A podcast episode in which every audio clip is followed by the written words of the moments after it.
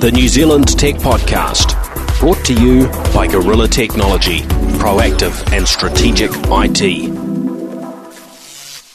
Greetings and welcome along to the New Zealand Tech Podcast. This is episode 314. I'm Paul Spain. I'm Paddy Buckley. I'm Erik Pence. And I'm Jeremy O'Hanlon. Welcome, guys. Thank you very much for uh, for joining me on this episode.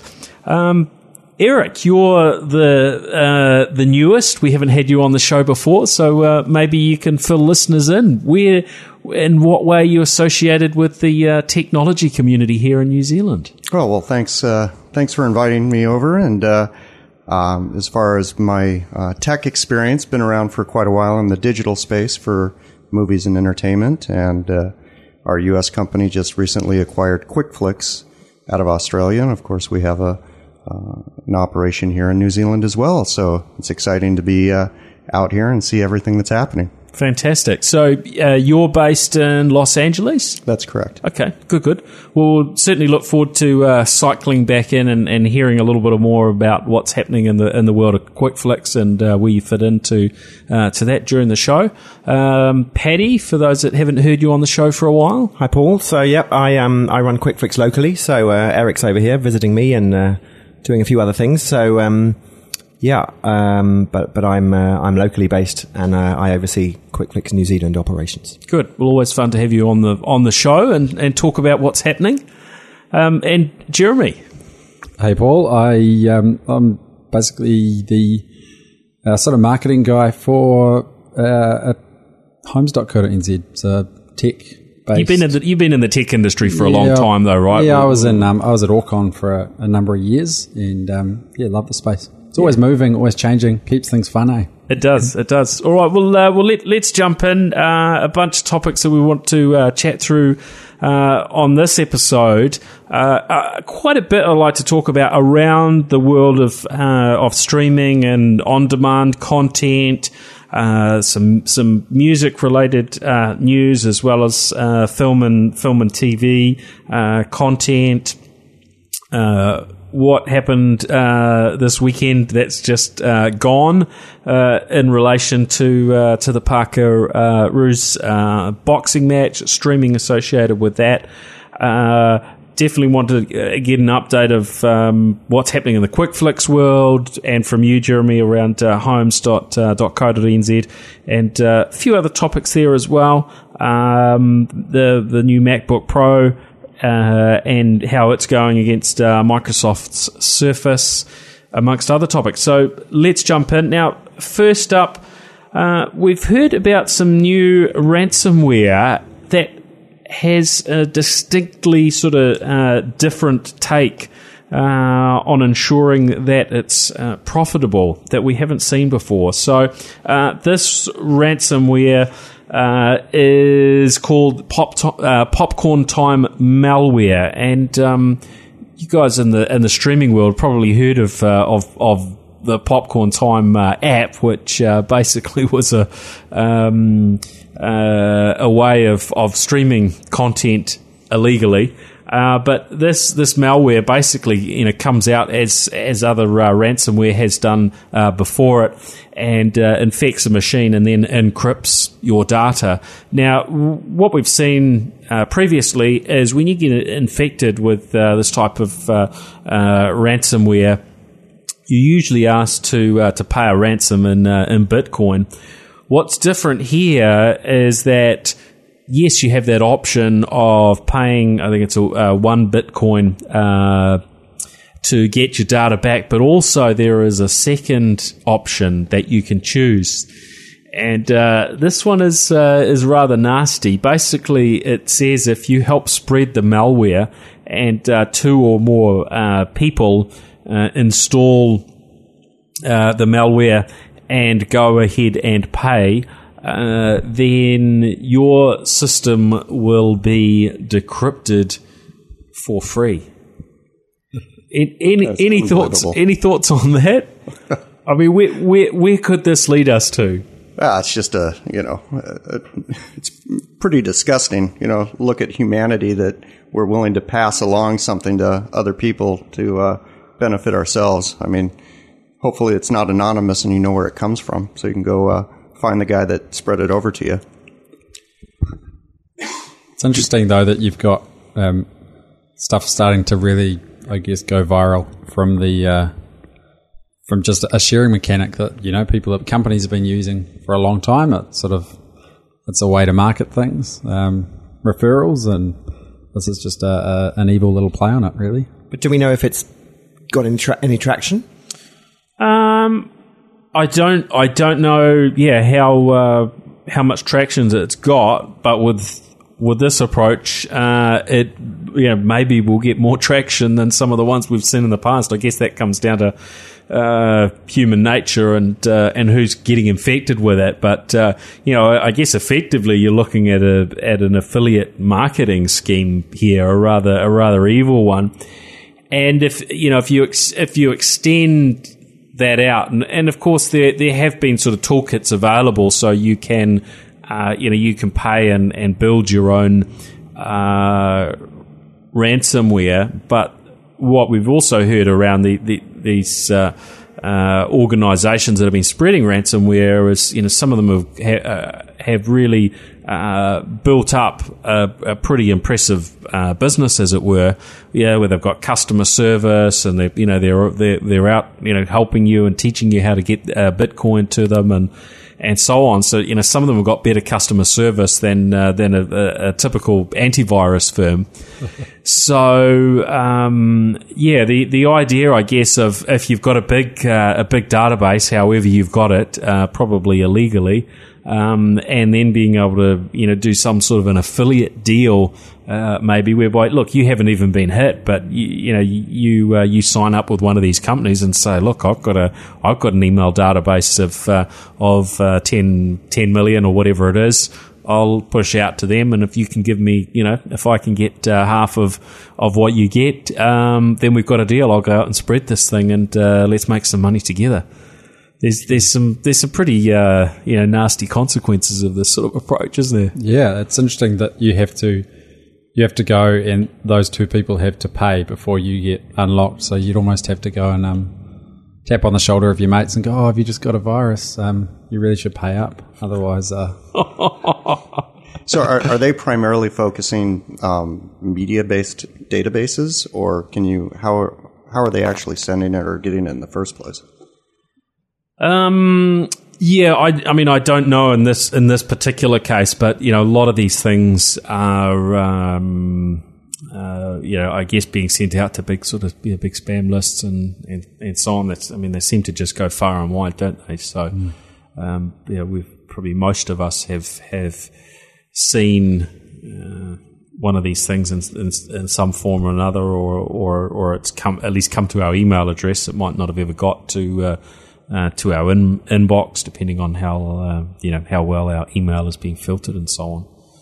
Um, yeah, but um, it's a bit of a worrying new turn turn, and uh, I, I, guess it's the new reality that. Um, that we've been in for you know uh, not too many years, but I guess when I when I saw that turn where uh, malware went from being something which didn't generally generate a whole lot of money to the world we're in now with with ransomware, uh, where really, I mean, there is a huge incentive for them to get your um, your computer infected compared to you know in the old days. There was yeah, there was a there was a benefit of adding your computer to a botnet. Uh, something like that, but each individual infection wasn't particularly valuable. It was, it was having a really big infection that would be valuable, but uh, now each one can be uh, a significant money spinner. So I don't think these uh, these sorts of things are about to slow down anytime soon. Unfortunately, no. It's actually uh, it reminds me back going back. I don't know. It had have been about ten years ago. There was actually a DVD encryption that was put on discs. That if you tried to rip the disk, it would actually put malware and freeze up your computer. And in the states, it ended up being a massive class action lawsuit and Texas kind of led.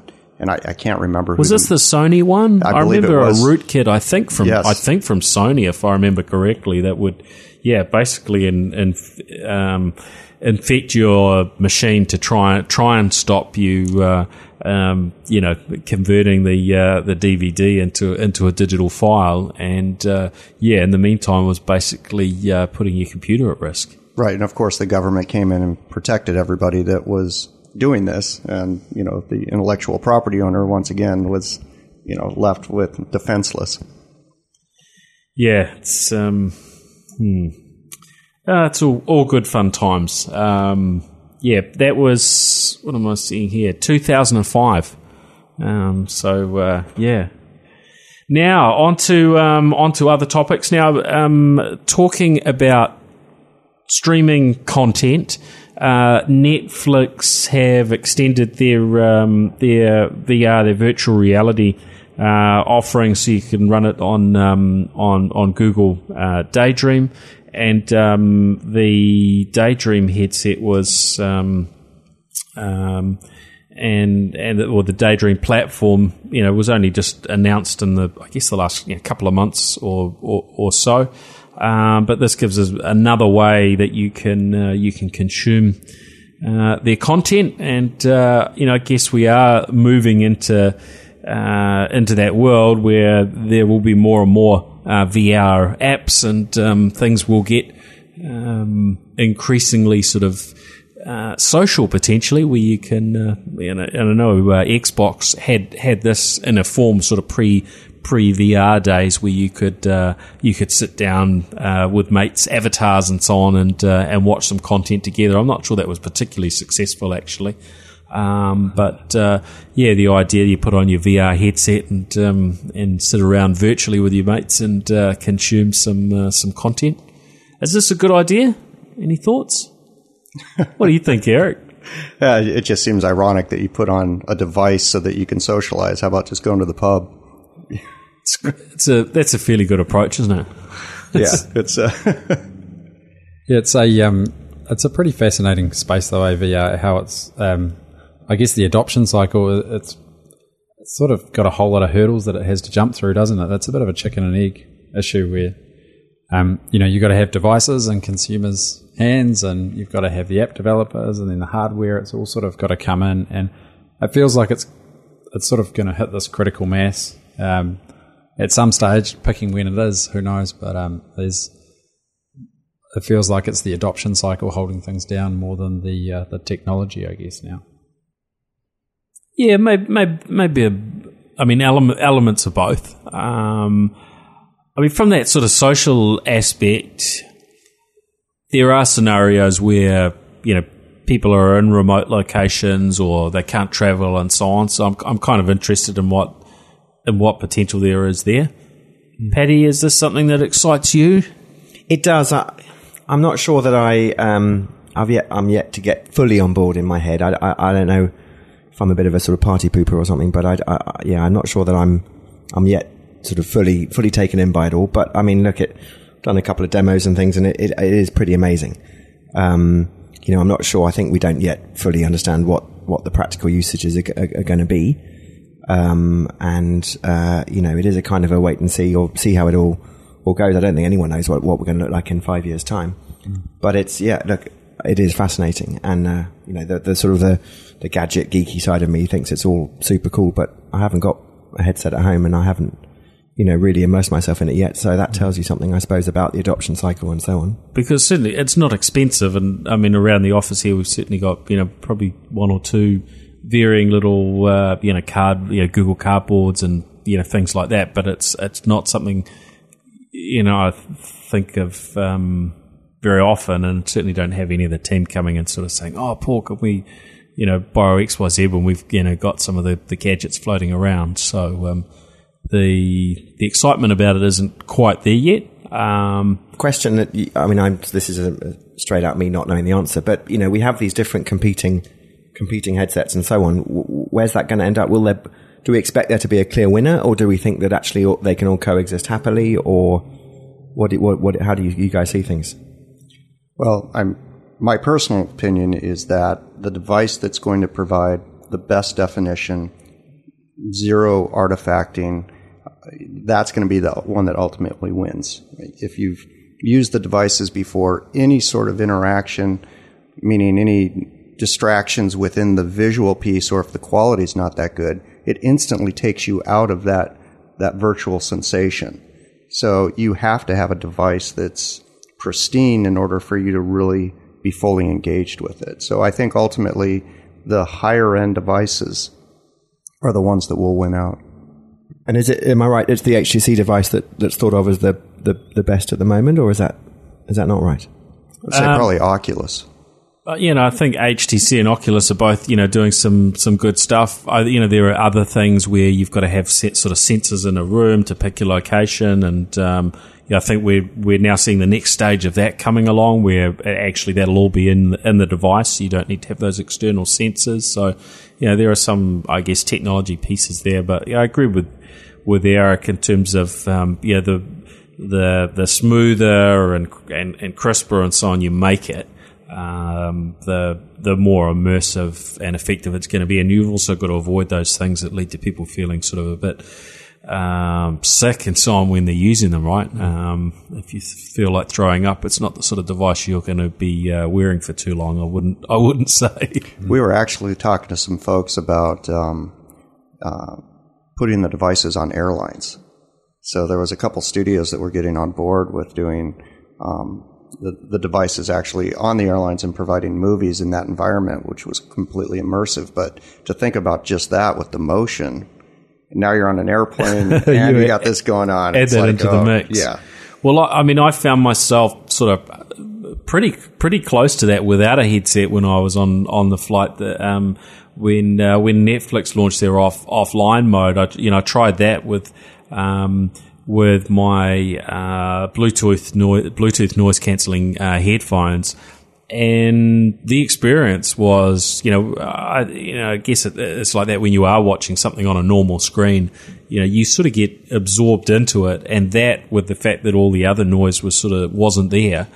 Um, yeah, I uh, I lost track of what you know what what was going on, and you know the, the flight had actually landed. Everyone was queued up down the middle of the plane to get off. I was sitting in the very you know front seat on the on the right hand side and uh, it, it took the stewardess to sort of you know pull my bag down and drop it on the seat next to me and accidentally bump me for me to be alerted of uh, you know that it was time for me to get up and get, you know, yeah. stop uh, stop watching.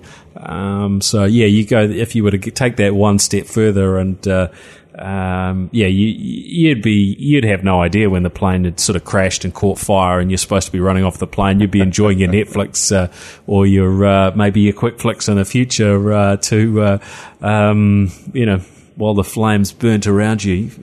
So, if I guess if that timed in with your movie, then uh, you might be none the wiser.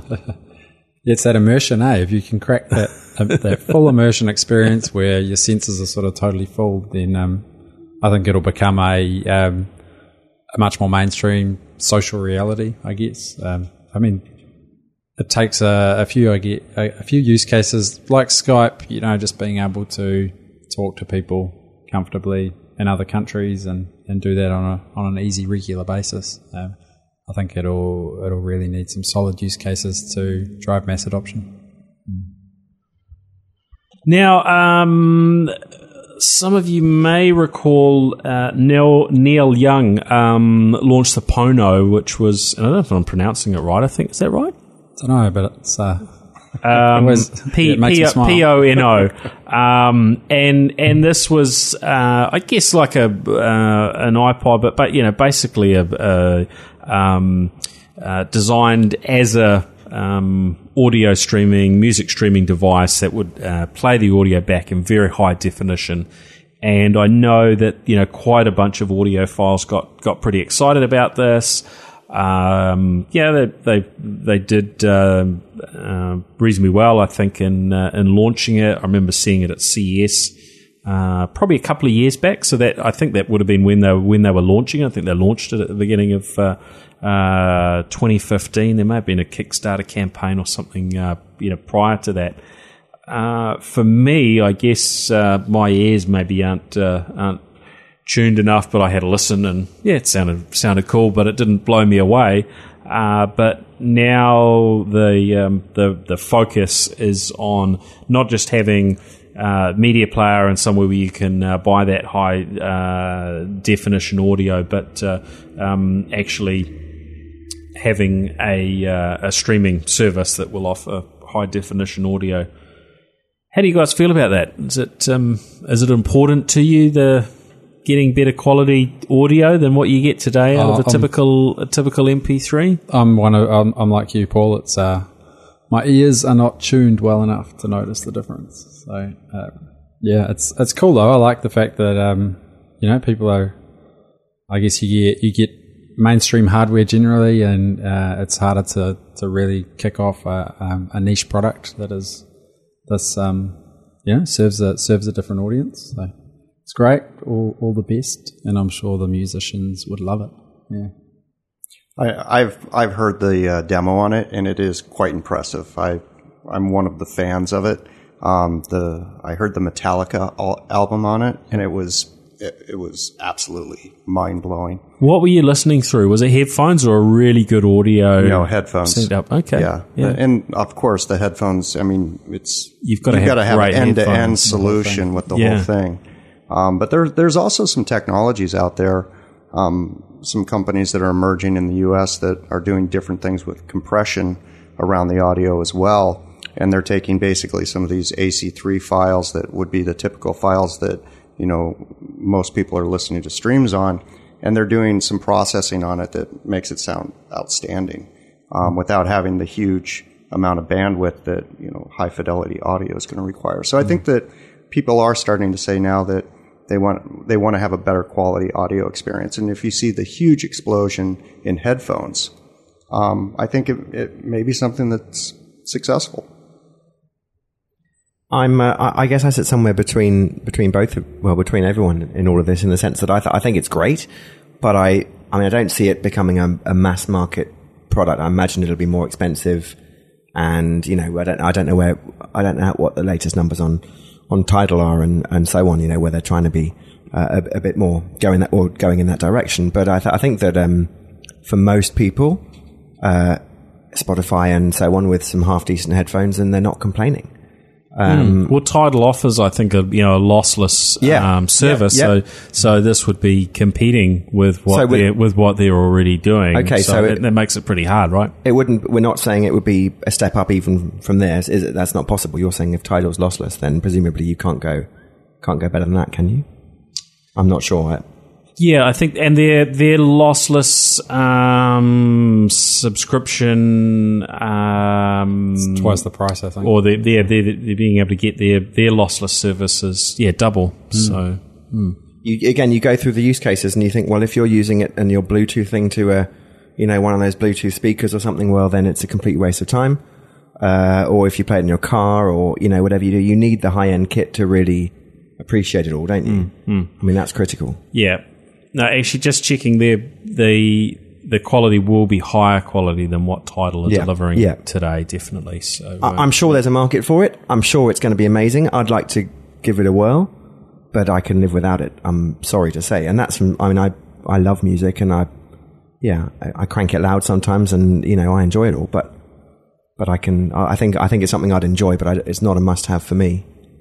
Yeah, and I just wouldn't have too much confidence. I think the the, um, the Pono store originally that, you know, that was set up to offer high res uh, music has been offline for um, a number of months now. So, um, yeah, whether I would have confidence in this continuing, I don't know. but I'm sure some people will try it, and if they if they get enough uptake, then um, then away they go. Well, the other thing from a consumer perspective, we know this on the streaming side, when you've got a sort of month to month business model, it's pretty consumer friendly and you can shut yourself down at any time and that you're fine. Yeah, So, no- you know, why not? Nobody gets too hurt by Ex- that. exactly right. Yeah. Give it a go. Yeah, yeah. Good stuff. Well, um, I think it's probably time to hear a little bit about what's happening in the in the Quickflix world.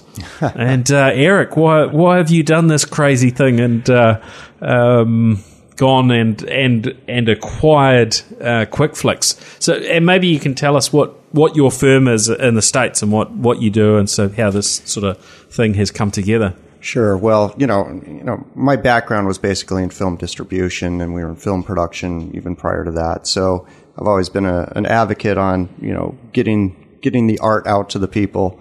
Um, our firm for the last 10 years in the U.S. has really specialized in the technical services around how movies actually get on Netflix and get on iTunes. So for years now, we've been kind of that group that kind of helps the studios and the networks navigate the, the tech world into getting their content on these services. So this was a unique opportunity for us to kind of step direct to the consumer um, and leverage a bit of our tech package and expertise and, and try to reach out there.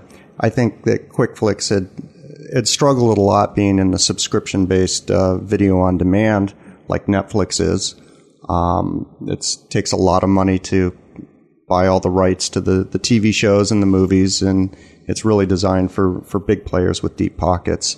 Um, and th- that was a difficult space to be in with all the competition and Netflix coming into Australia and coming into New Zealand. So, and they seem to have won the, the lion's share of the market. I mean, I, I did a sort of a straw poll uh, a few months ago, and um, yeah, it, it, just it just seemed as though as soon as they'd landed in the local market, their their brand and you know dominance uh, was very very evident here, and uh, it doesn't leave a lot of space for other um, subscription video on demand services. No, it doesn't, and I I think that had they not gone into the original programming and been as successful as they had, probably uh, you know going into these foreign countries probably would not have been as successful. Um, but with some of the great programming that they put together, and you know, stands the same way in Australia. Some great content that's been put together. Um, so that's it's a it's a very crowded space. So we looked at it and we said, you know, what everybody's really missing is the high quality new release, you know, feature films. So, um, you know, a lot of people don't know the company was really around DVD and Blu-ray um, mail order to start um, with, much start like with. Netflix was, right? Absolutely, yeah. and it was really about a movie service. So we said, you know, this has still been successful, still is successful in Australia. Why don't we focus the company really about bringing mainstream as well as you know independent films, but high quality films to the consumer? So we look at it saying, hey, you know, have your Netflix, have your Lightbox, have whatever subscription service that you want to have. But if you really want to watch the newest movies that have just come out of the box office and you may have missed them or you didn't want to, you know, go to the theater for it, here's a great service for it. So that's that's been our uh, that's been our approach. Um, the studios are all supporting us um, in the marketplace, so we're we're excited to bring a high quality new release service to the uh, to the market. How does it look uh, around the world? Are you just offering this in New Zealand and Australia, or do you have any other similar offerings?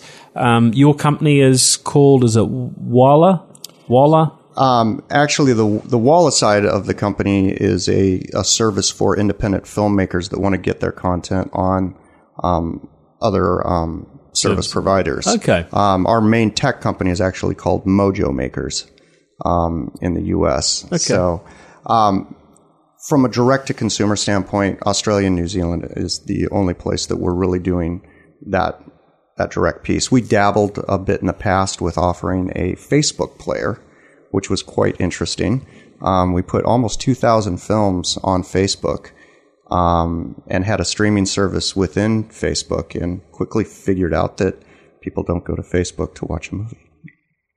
Well, not yet, maybe. Not yet, but it's it's more yeah. of the ADD type uh, yeah, yeah. Uh, attention and you know scrolling through quick cat videos and yep. what their buddies are doing. Yeah, so, okay.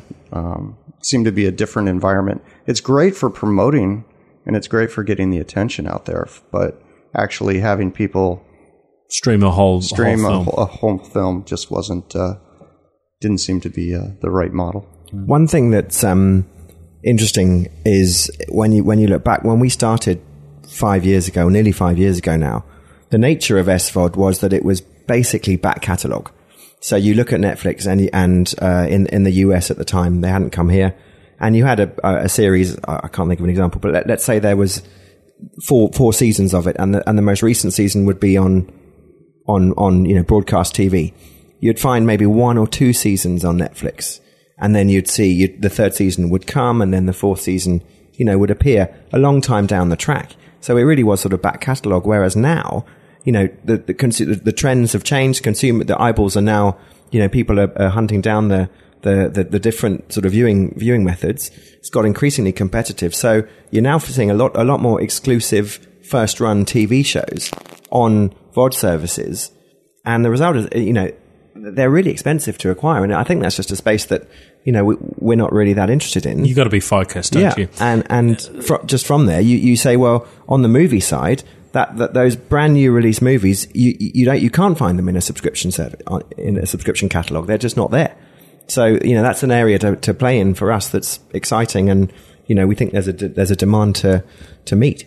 And it, it certainly makes some sense to me. What do, what do you think, Jeremy? I mean, uh, for me, you know, if there's a new movie that's come coming out in the cinemas, you you know, you can be, you know, I still go to cinema sometimes, but realistically, when when I've got a good setup at home and where I am at the moment, I've you know I've got an H uh, full HD projector that's you know sitting in a box somewhere, um, so I don't have the the ideal setup, but when I do, uh, there are times when actually, you know, prob- probably more often than not, where if a new release is out and I want to see it, where I would actually prefer to see it in the home environment to going out to a cinema. Yeah, I mean, it's. Um, I think it's a great model. I like the fact that you just, you know, you don't want to compete with a, a Goliath, but you, you've got a great, um, a great simple solution. Essentially, I want to see something that's. I mean, I feel like I've I've, I've exhausted Netflix um, in terms of what I what, I enjoy. There's a lot of content there. There is, but I've got a, I guess, a, a particular sort of set of things that I enjoy watching, and um,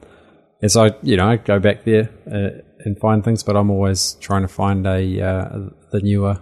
Yeah, when, the when you thing, you know? when you binge watch sort of the the, the top few things, and uh, then then they're gone, right? That's right. The other the other thing is the data is is clear. We've got a massive amount of viewing data, and you know it's basically to, it's slightly simplified, but it's TV during the week and it's movies on Friday and Saturday night. Yeah. I mean that's just what people want. So you know, uh, Netflix is. I mean, in New Zealand, Netflix generally Netflix has got more of a focus on TV. It, every, we all know that the Netflix New Zealand catalog isn't that good, so the movies uh, on Netflix New Zealand are you know they're not not great. Um, you know that's that's the that's the opportunity for us to to to jump in and say, well, look, you know, all these great new, brand new release movies that you know have just been on at the cinema, they're fresh, they're new. You you, kind of watch them all. Well, you know, Friday night, Saturday night, uh, we're embedded on all the devices as we've often discussed on this very show, Paul. So you know, it's game on. I think it's a.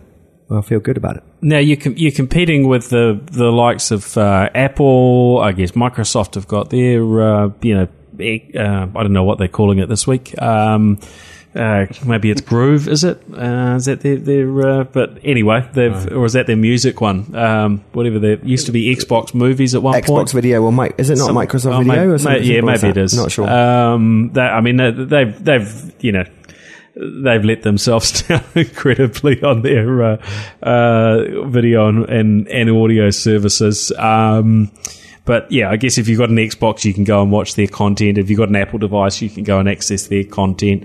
Um, you know, Goo- Google similar to a to a degree. How do you compete with them? Is it the fact that you're across all the platforms? Does that create an op- you know a good opportunity for you? Yeah, I, I think that that's one of the, the biggest differentiators is the being agnostic across as many hardware devices as you can possibly imagine. I think we're well over 700. Um, smart TVs are, of course, a, a big part of our, our delivery service. The Xbox, Sony PlayStation 4, you know, these are all devices, once again, that we're, we're focused on the, the, the movie experience with that. So, you know, when you look at, at iTunes, of course, it's, you know, it's a good service. Um, the quality of the, the, the content that comes across, what you actually get to watch is, is phenomenal. Um, user interface is, you know, hasn't been much that's happened with it. And search and discovery is kind of the great, um, the great piece out there that we're really focused on, um, developing that and deploying. You know, we've already got a good one, but we've also got some other, you know, uh, things up our sleeve that we're going to introduce to c- customers. That's really going to introduce kind of the, the deeper catalog and and showing people films that if you like this, you're really going to love this. So, I that's that's part of it. Yeah. So now, is this something that you, that you can afford to put a, a, a good chunk of investment into? Because I think um, what were the figures you you acquired net, um, Quickflix for? Was it one point seven um, million Australian. That was you know compared to the investment that's gone in to build the apps and all the things over over the years. Um, obviously, the company wasn't in a great state, but um, you've acquired it at a reasonably low cost. Does that give you some some room to sort of really push things forward? Yeah, I mean, our, our model dramatically changes the cost associated going to the marketplace. Um, the transactional piece is very much on a, uh, a rev share basis, so the revenue is shared with the studios versus kind of guessing and writing a check and hoping that you've got enough subscribers uh, across the aggregate to pay for it. When you're doing the subscription video on Yeah, demand, so- you, you, you just have to front up and pay for all that stuff. Right. Yeah, so that's right. a very that's a very scary proposition. Um, you know, we're partners with the studios with it. You know, we're going out and if we're successful, they're successful.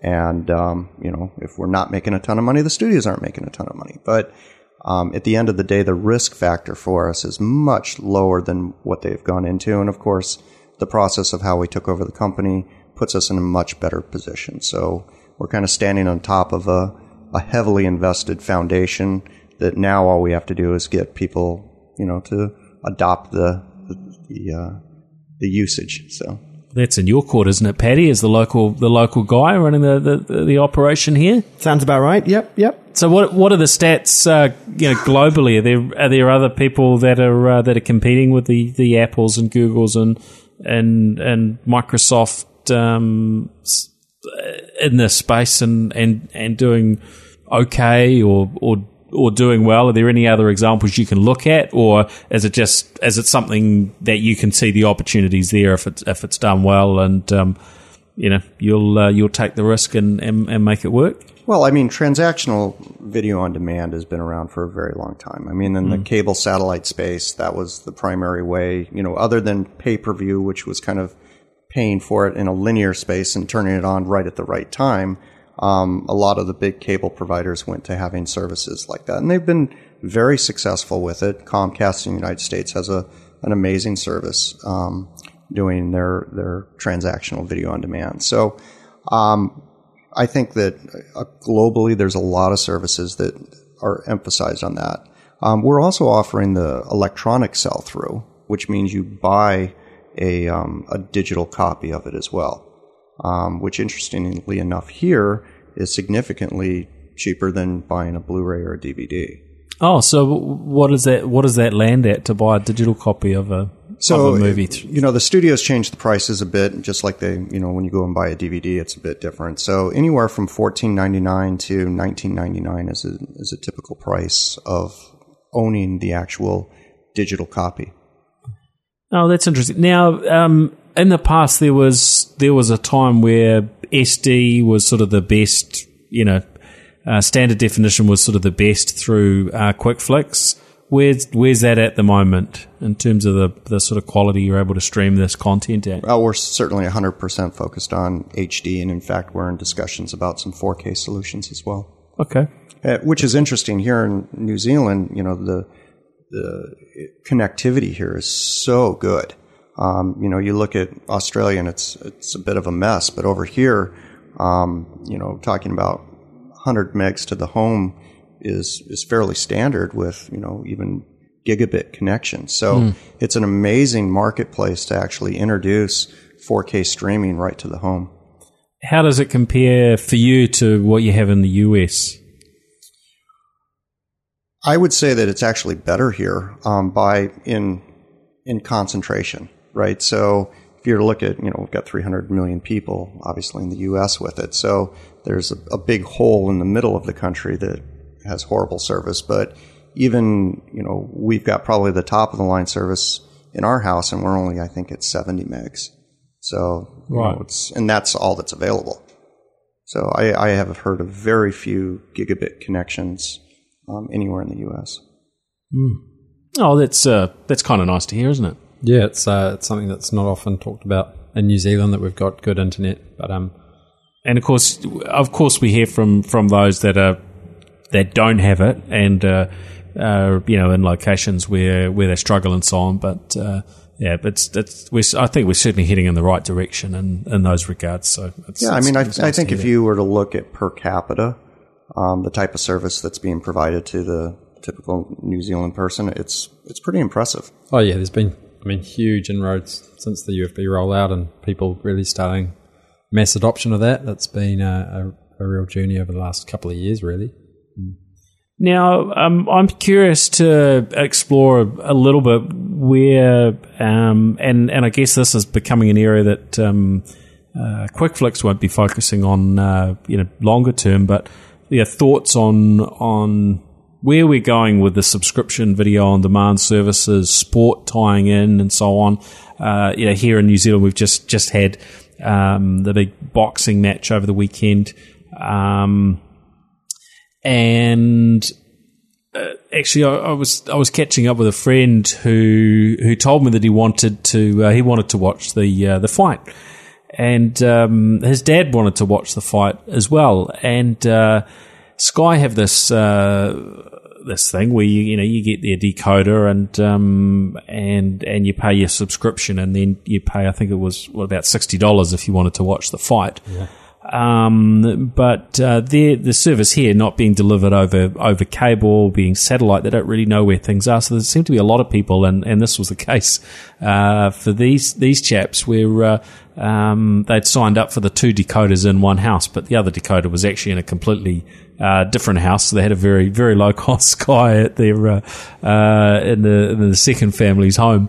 Um, and uh, anyway, somebody paid for the for the fight, and of course it goes across the the um, the device, you know, both devices in the one home, which weren't in one home, so they, they both got to uh, uh, watch the watch the match. So a little little bit of a challenge that uh, that Sky have there. Um, but um, you know what was mentioned to me was the um, uh, my my friend said, "Oh, look, I you know jumped onto Sky's website. I thought, will I be able to stream this over the internet? Uh, you know, what are my options and so on?" And it wasn't immediately obvious to him that there was actually that option. Uh, now, I think that it was it was possible to uh, uh, to do that, but it seems we've we've got you know quite a few complexities around how we get access to to content, and it seems as though there's still a you know there's still a bit of maturing to be done. Um, Paddy and uh, yeah, what what are your thoughts on on where this is this is heading? Because obviously you watch this space. Probably uh, there'll be a few other people in New Zealand that would would um, you know have uh, probably more of a view on this than than you because you've been watching it for a long time, and uh, you know obviously with uh, uh, Quickflix, um, you, you're heading in a slightly different direction. But what are your thoughts? look, I think I think we've discussed this before. I mean, I think I think we're not yet at a stage where every and I, first thing is I think that the, the um, you know you're you're making a sort of uh, potentially a sort of distinguishing between SVOD and and other VODs. I mean, to me, subscription, subscription, and, yeah. as opposed to say pay per view. We're talking about transactional VOD, which yep. is pay per view, or, or, you know other models that are out there. There's a, there's you know AVOD, which is the catch up services, and so on. The key thing for me is actually it's about we're not we're not yet in a in a sort of harmonized world where you can get every app that you want on every device that you have.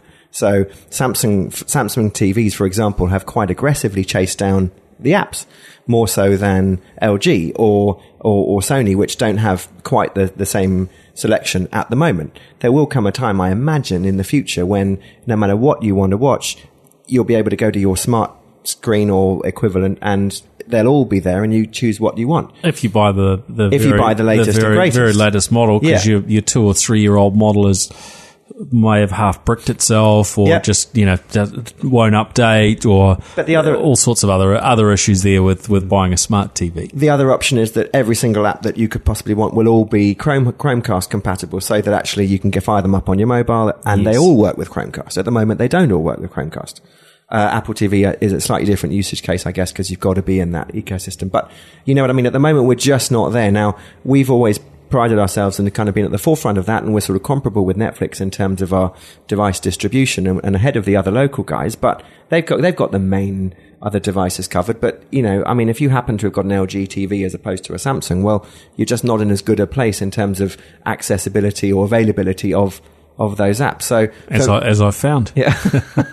so so for me, it, it, you know I hope that in a year or two, I don't know, a couple of years may be realistic that actually basically all the devices. If not, there might there might be something that comes along that kind of unifies everything in, in a you know in a sort of, from a tech perspective. But it's about just it's about access. So and it's about availability and you know.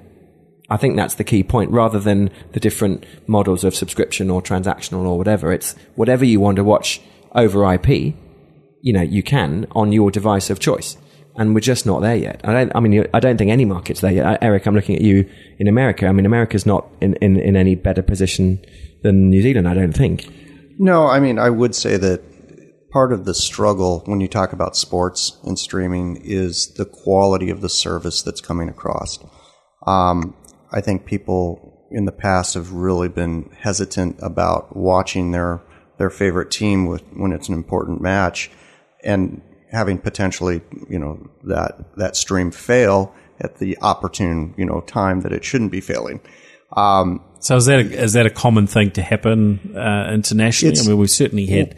Uh, I mean, Sky have had a lot of bad luck around that here, and you know, I guess some of our services here in New Zealand have come from a particularly large US based company.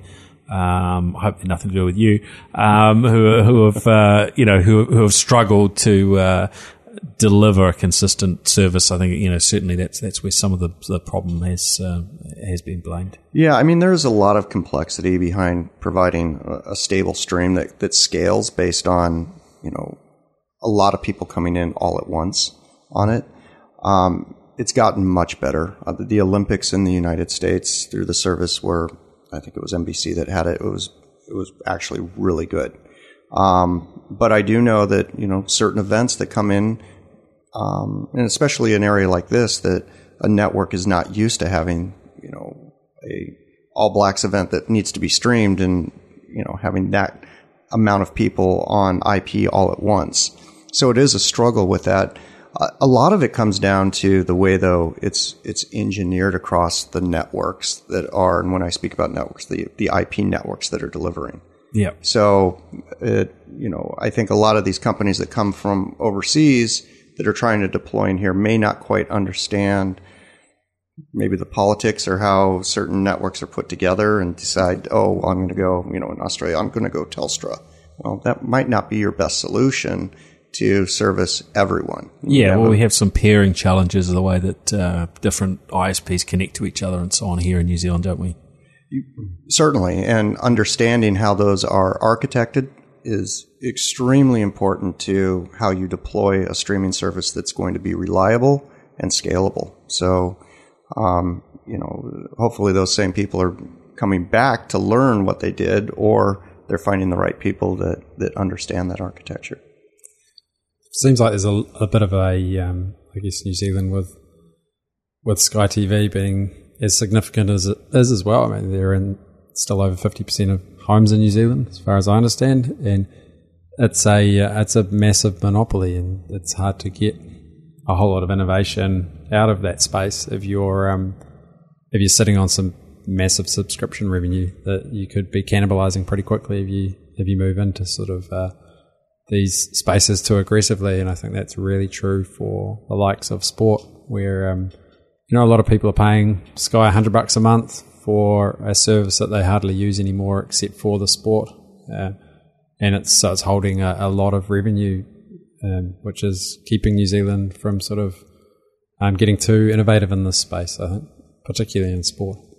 Yeah, the only other thing to add is I've heard it a, a lot recently. Um, you know, I think when when first of all it was Coliseum Pre- Premier League Pass who came along and, and broke up the you know the, the the the football, the English football, and everyone was sort of cheering along and saying, "Great, you know, this is Sky's Sky stranglehold over the sport. It's like the beginning to break up, and what's going to happen next?" And then there was golf they lost, and and so on, and then.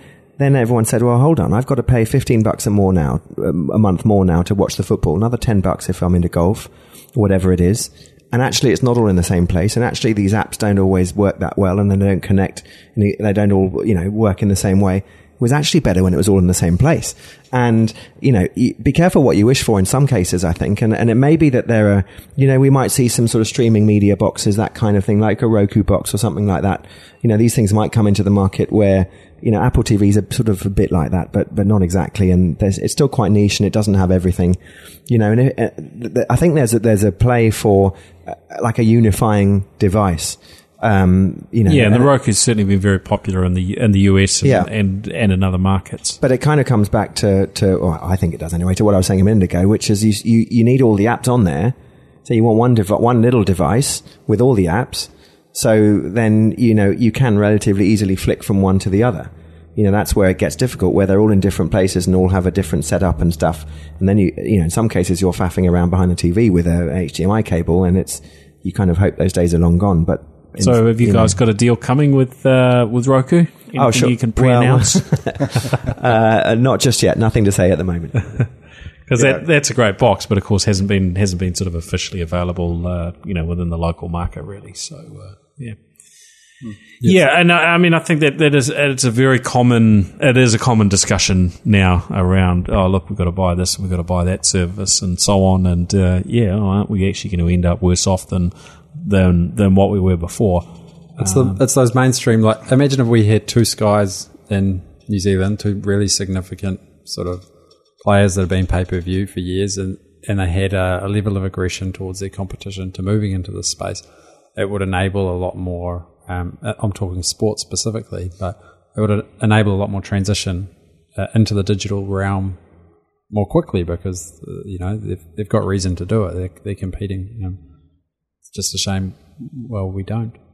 Well, I mean, you know, in the States, the big boys are doing all of the authentication as well. So most of the, you know, key broadcasters now have their form of app that is a a pretty impressive service. And if you are on, you know, a Comcast and you can get TV anywhere, that is kind of the migration that they're mm-hmm. doing so that your mobile device, you can watch anything that you're basically seeing on live TV on your mobile devices. So that it's a it's a migration that you can do as a company and as a as a provider that still you're still capturing that subscription base, but you're allowing your consumers to engage it in much different ways. I mean, Yeah, the, the problem is, is if you don't adopt that, you're going to go the way of what happened with the record industry. Oh, we're Mm. not going to do digital. We're not going to do digital. You know, and then people start ripping it, and the piracy comes into play, and you know, as you know, the the piracy piece and the the low cost technology that's out there now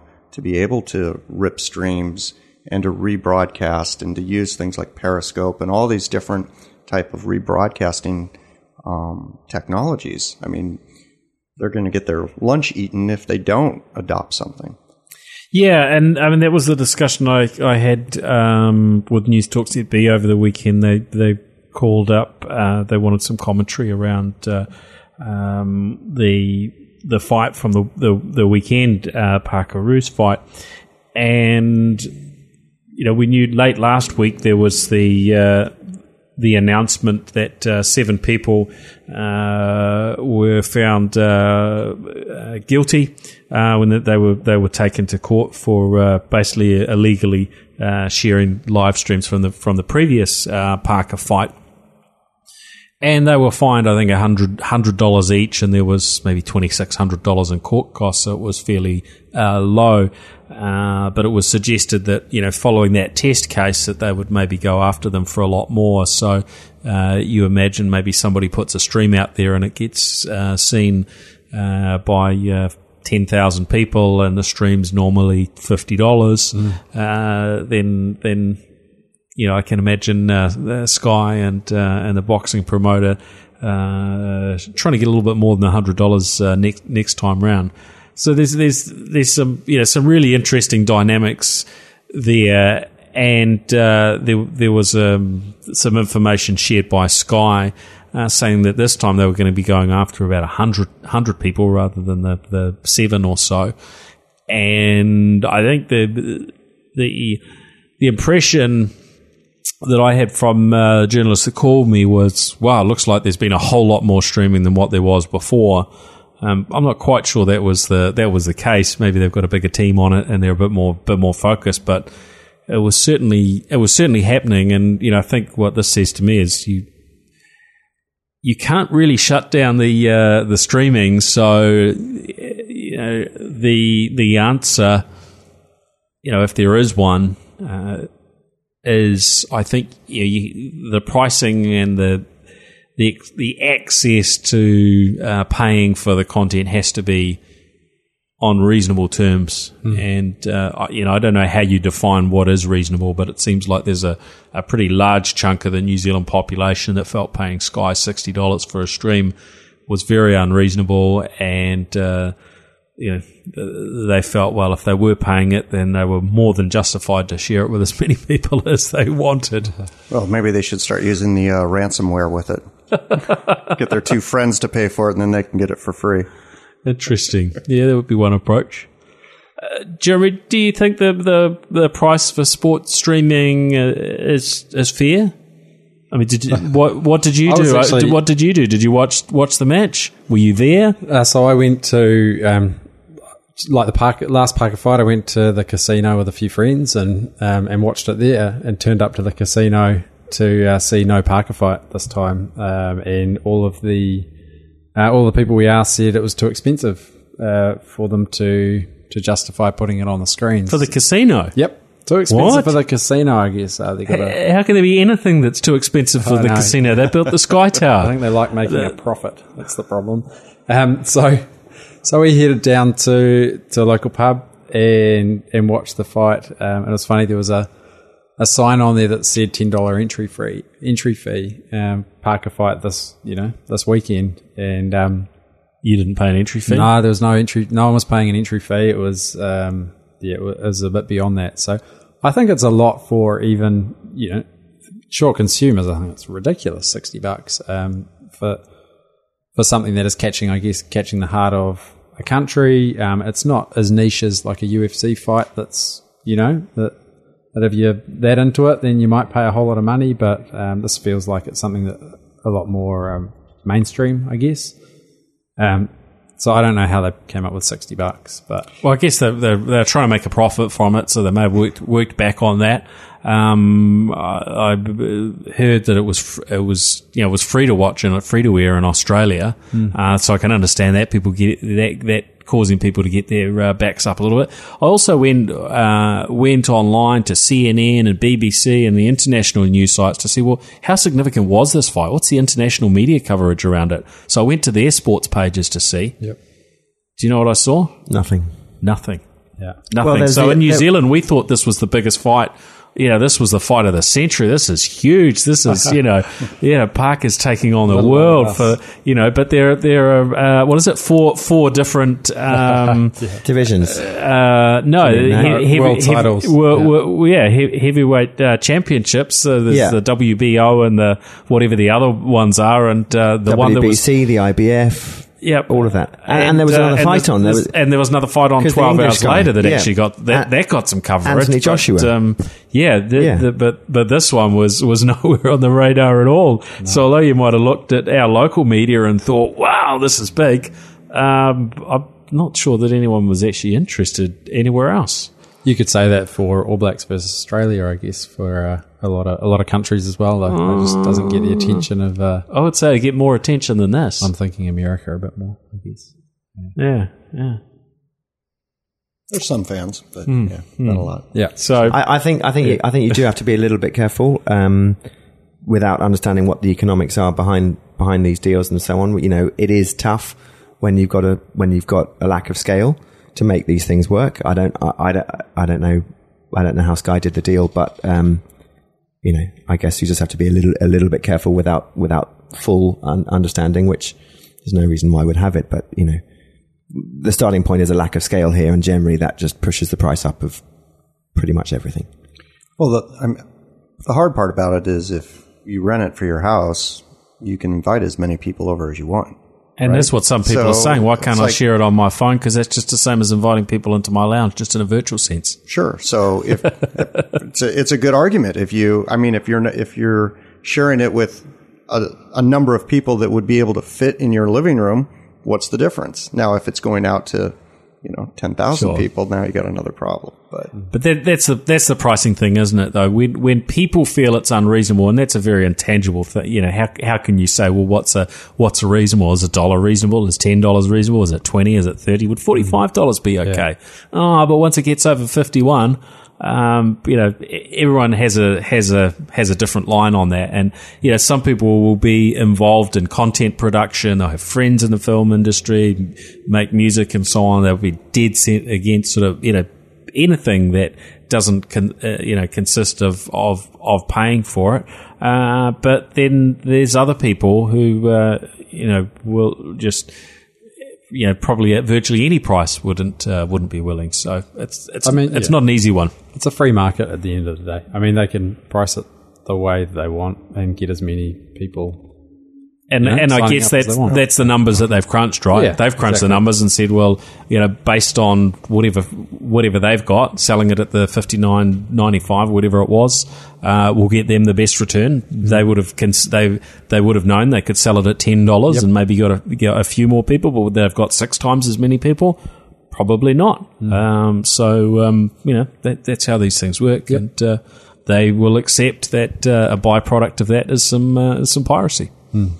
All right, moving on to uh, on to other uh, other topics.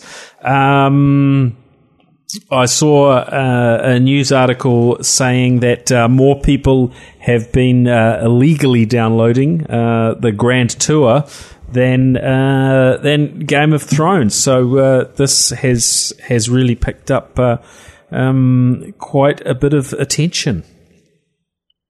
Are you, any of you guys uh, watching the Grand Tour? This, of course, being the, um, I guess the the Top Gear follow up. yeah, yeah. So while Top Gear uh, continues with the BBC, of course, Richard Hammond, James May, and uh, Jeremy Clarkson have, have moved on, signed their uh, their their big deal uh, with Amazon. Um, I've had a I've had a watch of the the first episode, and um, yeah, it was pretty cool. Looked very big budget and so on. Um, I'm I wasn't a fanatic uh, of uh, Top Gear, but um, yeah, it's certainly pretty pretty enjoyable. Where do, where can you get the Grand Tour? Uh, well, officially through through Amazon streaming, so I, I keep my Prime account live and um, seem to be able to uh, access that in New Zealand. But Yep. yeah, they have said they'll be making it available in 200 countries by the end, end of the the year. Um, so uh, yeah, you, mo- you mm, I haven't seen any official announcement about local availability. Something you're excited about, Paddy? Oh, I enjoyed a bit of Top Gear. Um, I thought it was better. Um, those boys were better than the you know the the more recent effort. So uh, so yeah, I'll probably get round to watching it when it becomes easily available. There's lo- loads of things that I'm either watching or keen to watch, and it's just one of them that'll take its place, and I'll wait until it's just easy to access. But I I hope it's good. Yeah. Um, now on to um, homes.co.nz, Jeremy. Which We had you on the show a few months ago. Yep. We got a little bit of an update. Um, then on sort of the you know I guess you you were fairly newly launched at that stage. And really, I mean, you've had a huge amount of publicity. I've seen your face on uh, on TV and and and so on. Uh, it, it seems like that Kiwi homeowners uh, are quite liking this ability to go on and and get a little bit of a, a feel for what's happening, particularly in the current market where home values are going up. Now, I'm not sure how uh, excited people will be when the figures that you start showing, which you know will will likely happen at some point in time. Yeah, no doubt. Are, uh, they'll they'll log in and, and see that uh, maybe they've just lost fifty thousand dollars in a month or, or, or something that, that that can happen. Yeah, totally. Uh, but that's the that's the flip side. I mean, what's happening? What's happening for you guys, and uh, how are you getting on with your your data? I think last time I you know I, I mentioned, oh, I think you've you know you've overpriced my house. Um, in the meantime, I went to put it on the market, and I thought, oh, why did I mention that? Because you seem to have uh, So seem, seem, seem to have devalued it. um, but you know, you understand you have some ways where people can also you know feed you data, and uh, where you can, uh, you'll pull that into the system and. Um, and help. But you obviously done a lot of work behind the scenes on on uh, your algorithms and, and, and so on. Yeah, so um, I guess the focus for homes.co.nz recently has been um, enabling people to interact with the data to improve uh, to improve their experience essentially. So people go to homes to understand the value of a home um, primarily. So they do that via sales histories in their area or estimated values for for their home. So we started off by publishing these, and it was the first sort of time that New Zealand had seen it. But uh, we've sort of moved beyond that, I guess, and are starting to enable people to add uh, all sorts of information to their property. Um, so we're really focused in on the sort of 1.2 million owner occupied homes, helping those guys to understand their largest asset, whether it's going up or uh, or they got some bad news and it's going down. um, so we're we're enabling uh, real estate agents to we're, we're helping people to connect with with real estate agents who are performing well in their area. So we're sort of using data to prove that, and then. Hey, so tell me more about that because Yeah, I've cool. recently been, you know, in in the process of um, trying to sell sell some property. Yep. Um, and yeah, I- you, you I guess you know, different people take different approaches. For for me, um, yeah, I had the first house that um, that I that I bought uh, when I got married out in uh, this was in West Auckland. Um, we lived there for a number of years and decided we wanted to move in more central. We sort of rented that out. We weren't quite sure whether we wanted to sell it at the time. Uh, we bought another house a, a bit more central. Um, and then we had something that we just sort of stumbled up- upon on a long weekend away uh, in in Tauranga that was near the beach, and we thought, oh, that's cheap. And we called up the bank, and they said, yeah, you can have, you, we'll loan you the money for that with no deposit. Um, so we ended up with these uh, three properties and quite different scenarios. The the one in West Auckland, uh, when we sort of just when we were thinking of selling that we uh, we drove down down the street afterwards, and you know we saw various signs up for real estate agents, obviously working in the area. Yep. and it may be quite an old school approach, but you know we just called their numbers and, and had a chat uh, to a few, and some of them came around, and uh, you know one one guy we. You know, maybe he was just a great salesperson, but he, he convinced us that uh, um, that he he was the guy to uh, to sell that that property. Yep. Um, and then the the one that was a bit more bit more central, um, we weren't really thinking of we weren't really thinking of selling that. Uh, and then we saw a, a house for sale on the street at a price that was sort of um, you know a bit more than what we we were expecting for for within the area, and that gave us an indication of of where prices were at. So we thought, well, you know, they're selling selling that in in Yeah. our street. Um, we'll have a chat to them, and that was how we chose them. So obviously, the, you know, the amount of data that I drew on for those is, uh, is a, was a pretty small set of Yeah, uh, a pretty small problem, small set of uh, data. So. Um, how should I have done this, and and you know what what data do you have at the moment? Because you don't have a, a huge um, percentage of landlords' data you can, I mean, um, agents' data you can draw from, do you, or how, do, how does that look So for got you? We've got hundreds of agents, particularly in Auckland now, that are um, they can they go in and they claim their sales history, so it can date back twenty years. So um, there's a guy uh, in Remuera who's sold the same house five times over twenty years, um, made yep Some good money. yeah, made some good money on it. Um, but he's done a good job. So, uh, so from there you can see who is selling in your area um, over the focusing in on the last twelve months. So you go in and you claim your home on homes, and you, you get a list of sort of five agents, and you can see their recent sales, um, how far away it is from that home, what the type of home is, and it just helps you get a bit more informed about who you're dealing with. Um, obviously, you want to go and meet them and, and figure it out if you if you're actually selling your house, but um, this interaction with the data is focused in on you can get an agent appraisal and submit that into homes, um, or the agent can, and it will have an impact on the, the estimated value of that home. So um, you can update a whole lot of details as well about the property, and we'll be using that to to manipulate the the home's estimate. So it's sort of we, we came we started in New Zealand with uh, by putting a, a number on a home. Uh, it, it got a lot of attention. We've had over getting sort of yeah two hundred fifty thousand people a month coming to the site now. It's pretty uh, it's pretty noisy there, but it's uh, there's there's always a um, an insatiable desire, I guess, to get a, a clearer understanding of what the value of your largest asset is. Um, and so that's what we're really trying to, to serve up. Mm. It's fun. And I mean, you get a pretty valuable database there as you get people that sort of link in, claim their homes, add data. You know, you know who owns what and so on. Um, will you monetize that in some other ways down down the track?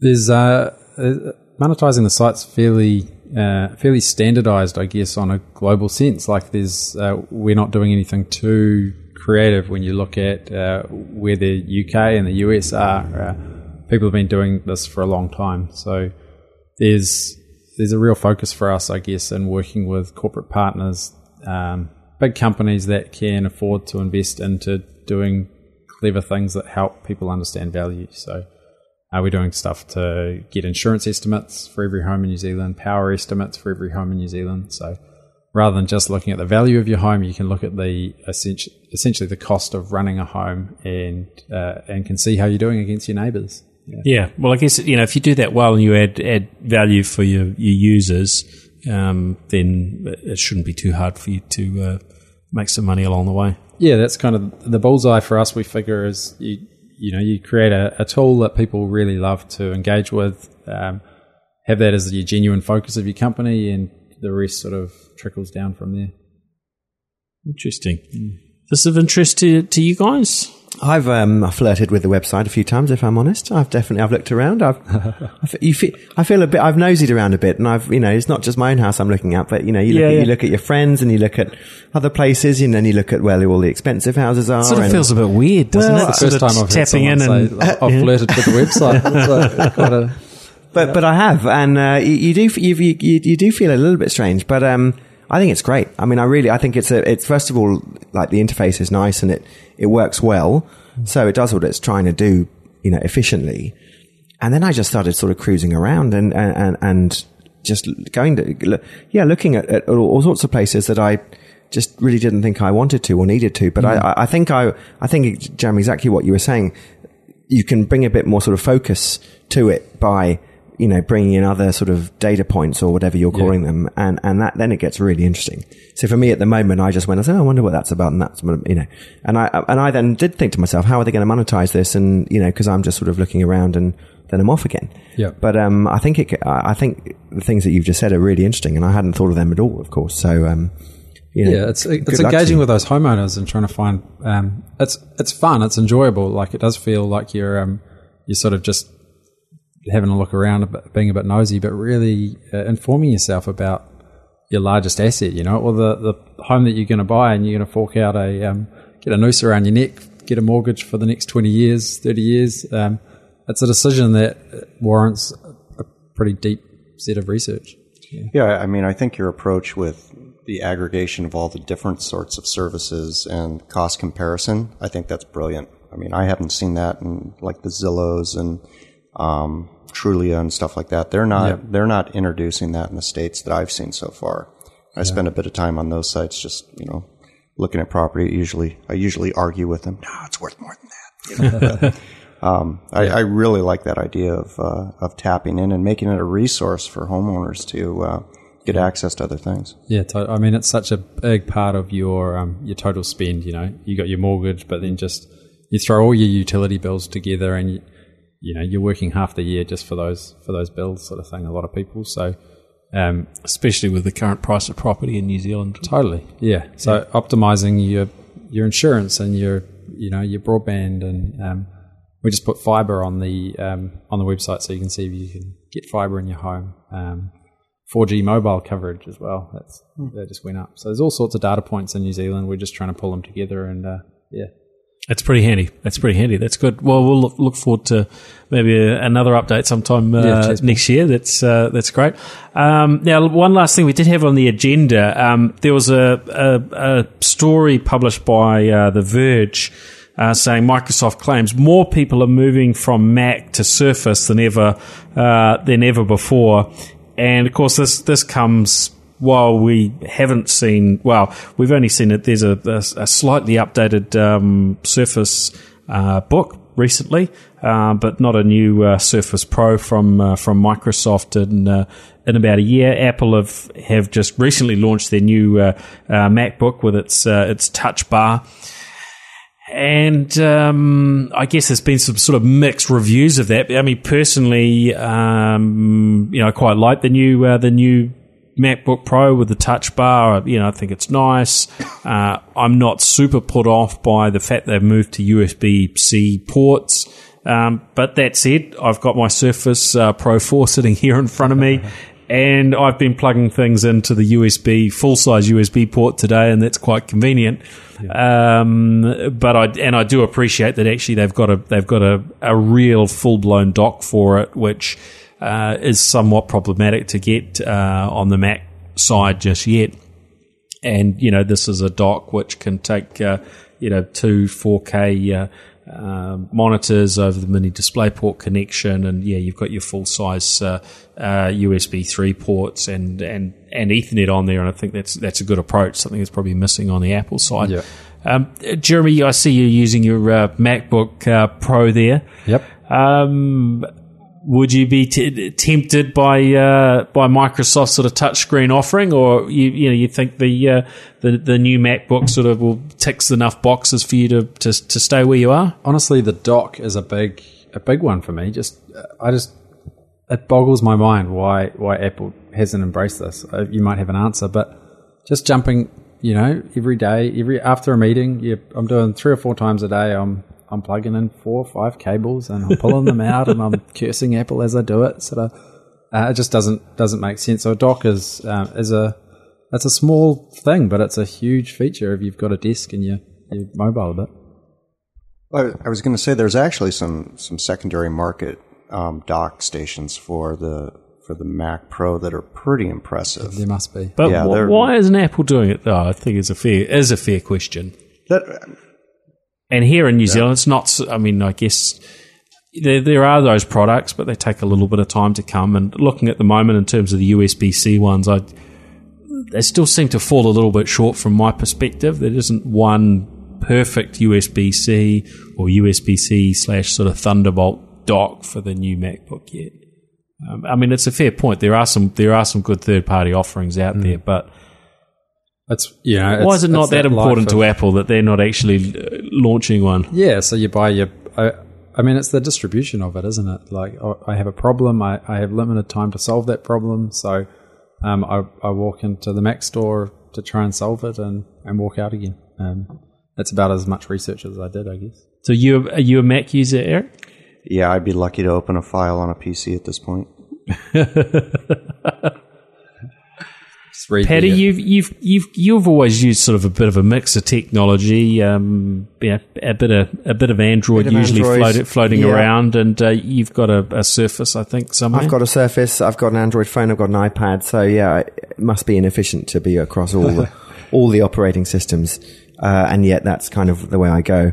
Um, yeah, I, I um, I don't know. I, I, for me, the Surface is good, but but I, I, think it comes down to sort of individual use cases. You know, I, I, thought I would really like elements of the Surface Pro that were sort of um, you know the, the cool bits that were advertised, but I use it basically like a like a normal laptop. And we, we were talking about this before we came on. That I mean, really, all I need is a is a is a laptop with a touchscreen. That's kind of what what's going to work for me. But the dock, I think, is you know it is a really important thing, uh, and and it, it's pretty handy. Uh, so yeah, I don't know. I think there are some slightly odd decisions coming out of Apple at the moment. But mm. then I read today that apparently this new Samsung phone is going to ditch the headphone jack as well.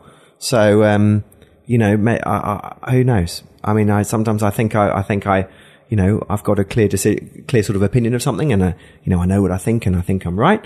And then Samsung come out with that and announce that they're going to follow follow Apple, and then someone else is going to do it, and maybe they all know better than us. Mm.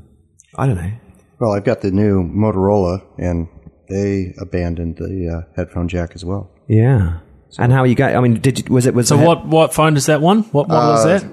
Moto the, X. Yeah, Moto X Droid. Yeah, yeah. This is the first non Apple device that I've had in seven years. Wow. Um, Hold on, you are saying that while also having an iPhone right oh, next yeah, to you as well. You've got two. I've got both. Uh, you know, I've got, too far away. Yeah, that's right. You know, it's my, my crutch. But uh, yeah, my wife won this on Ellen show. So Oh, wow. I figured, yeah, I'll give it a try. So, So, so how how's it going? And did you did you do, or do you otherwise normally use a headphone jack? um, I actually rarely use a headphone jack. So um, So no, but no biggie for you. no, it's not. It's not an issue. So Yeah. It, it'd probably be a deal breaker for me at this when I'm looking at phones at the stage. Just You, you do you do think on the MacBook side? I mean, I look, I'm not a Mac user, but you do think why? I mean, why? I don't under. Maybe that's too simplistic of you, but why not? And I, there was some. I think there's a Kickstarter project which is a really cool looking, not a dock, but just one a sort of a plug-in thing that's got a you know a load of uh, you know out output outputs or what I don't know Yeah. what you call them. Yeah. Um, it looks like a really cool thing, and you think, well, Apple should have just either done it or, and if at the very least, come up with that prod- product. We it tried here. Uh, I I had the guys try. Um, HP have got a nice uh, Thunderbolt over USB C uh, dock um, that that goes into some of their devices, and it, and it does Ethernet, and it does. Um, I can't remember what the video outputs on it are, but you know it's got a nice array of connections. And I thought, wow, if, if this works with the with the um, MacBook Pro because that's got Thunderbolt, uh, you know, uh, technology running over the USB C connection, uh, that would be superb. And plugged it in, and you know, the word was that no, the Ethernet doesn't work, and yeah, I'm not sure what exactly what did and didn't work, but it, you know, hoping for a perfect solution, and unfortunately, it didn't. It, it didn't work. So uh, yeah, But you know, I th- I think with with Mac and with Apple, when it, one of the problems is that most of these issues that we're talking about, they've solved them.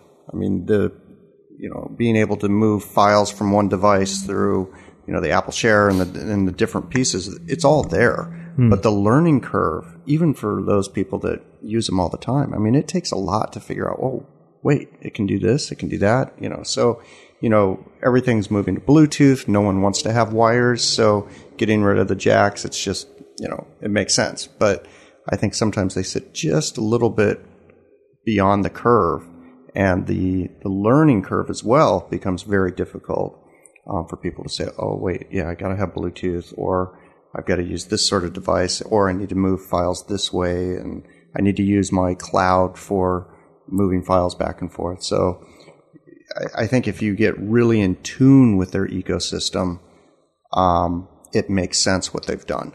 But if you're not totally dialed in, it becomes very confusing. and and I think you know if we look twelve to twenty four months out, it will be quite different. And I- you know, I'm looking at the, the Surface Pro four here with a proprietary docking connection and charging cable, and then you look at the MacBook Pro, which you know can do or you know technically and, and other products that technically could do the same thing but with a, a standard USB-C connection. And I wonder where Microsoft will be. Will they still have that proprietary option? Um, you know how how's that actually going to look and I can see from their perspective they might want to keep the revenue going on their proprietary uh, dock because they, they probably make some good money there. Um, and then there's the customers that have already got those docks uh, that might want it to work with the next generation. So all of these changes are, are uncomfortable, right? So we're going to have some un, unhappy people with whatever they do in the next generation, whichever way they go, whether they go USB C or whether they keep the proprietary. There'll be people upset on either side. So um, we can't keep everyone. Uh, yeah, the technology companies can't keep everyone happy, um, but. Um, yeah, I, I kind of feel as though may, maybe with uh, you know Microsoft's um, statements saying that it's you know big big the, the disappointments of the new MacBook Pro are, are, are helping their sales. I I don't know. I'd be interested to hear from listeners. So feel free to send us a, a, a tweet um, if you uh, if you are um, wanting to share your comments or thoughts on this. I, I would be curious if anyone has has flipped from uh, one platform to another with the most recent announcements. So uh, you can send me a tweet at uh, Paul Spain on Twitter or at NZ Tech Podcast. All right, well, I guess that uh, pretty much wraps up the show for this week. Um, Paul, I've got one more story for Oh, you. yes. Well, I like to just sort of, you know, do a scour the media before I come on and or, to, or uh, you know, tell you what I've been uh, reading about. And it, it turns out that a London language firm is seeking an emoji translator in what could be the first such job in the world. Apparently, emojis are culturally insensitive. Oh, and, really? And they're actually looking to get someone in to potentially translate these emojis. How does that work? Well, I'm, I don't really know. I'm trying to get It's an emerging field. This article is saying the emerging field of emoji, emoji translation is dominated by software, which is often insensitive to the many cultural differences in usage and interpretation. I guess So- a s- a, smile isn't a smile. Well, cross-cultural misunderstandings in I don't know. in I the guess use of a, a wink of an eye with a smile. You know, there could there could be different. I'm sure there's you know lots diff- diff- different thoughts around emojis. what what, what that might mean depending on who it's between. But that's the brilliance that you can use it just like that. anyway, the job's in London, so if anyone's going up to London and wants, wants uh, you know, wants to look into it further, they should. Yep. Um, oh, one last thing I will will mention. We will have a sort of a, a next week. We'll be uh, talking sort of Christmas uh, gift uh, ideas and things like that. There's you know, and, and a bit of a wrap up of some of the sort of favourite uh, tech of the year. Um, but we do have um, the kind folks at Logitech have uh, have offered us their uh, UE Mega Boom, which uh, we've talked about in the past, which is a pretty cool speaker. Um, they are um, they're going to send out to um, a lucky winner um, the all black version of that. So if anyone uh, wants to be in the draw for that, uh, just sign up to my little email list uh, at paulspain.com. Um, there's a sign up there on the homepage. So if you are interested in that and you want to uh, jump in the draw, then uh, just just sign up to the email list. And um, yeah, that's something we're doing um, here and for people that listen into my show on uh, on Radio Live as well. So um, good luck, anyone that. Uh, is keen on uh, on one of those, but um, be quite a nice thing to have around uh, around the beach or whatever over summer. Some nice beats. Um, now that's uh, that's us for this week. Now, uh, Paddy, where do people track you down? You on Twitter these days? I'm still on Twitter. Yep, at Paddy Buckley. Pretty simple. Excellent. Erik, is, is there a way for people to reach you, or are you are you, uh, are you a bit more hidden behind the scenes? Not unless you're on an A380. That's probably the easiest way to reach me. Fair enough. Spend a, spend a bit of time in the air, huh? and uh, and Jeremy. Uh, LinkedIn's probably the easiest way if you want to get in touch. Okay, okay, that's good. All right, well, thank you uh, everybody for uh, for listening in. Uh, next week will be, uh, I think, our uh, final uh, show for the year. We've got a couple of uh, interesting uh, guests also uh, also joining for that one. Um, so thanks everyone for uh, for supporting us and and listening uh, during the year. One more show. We will uh, we'll catch you for that next week. All right, see ya.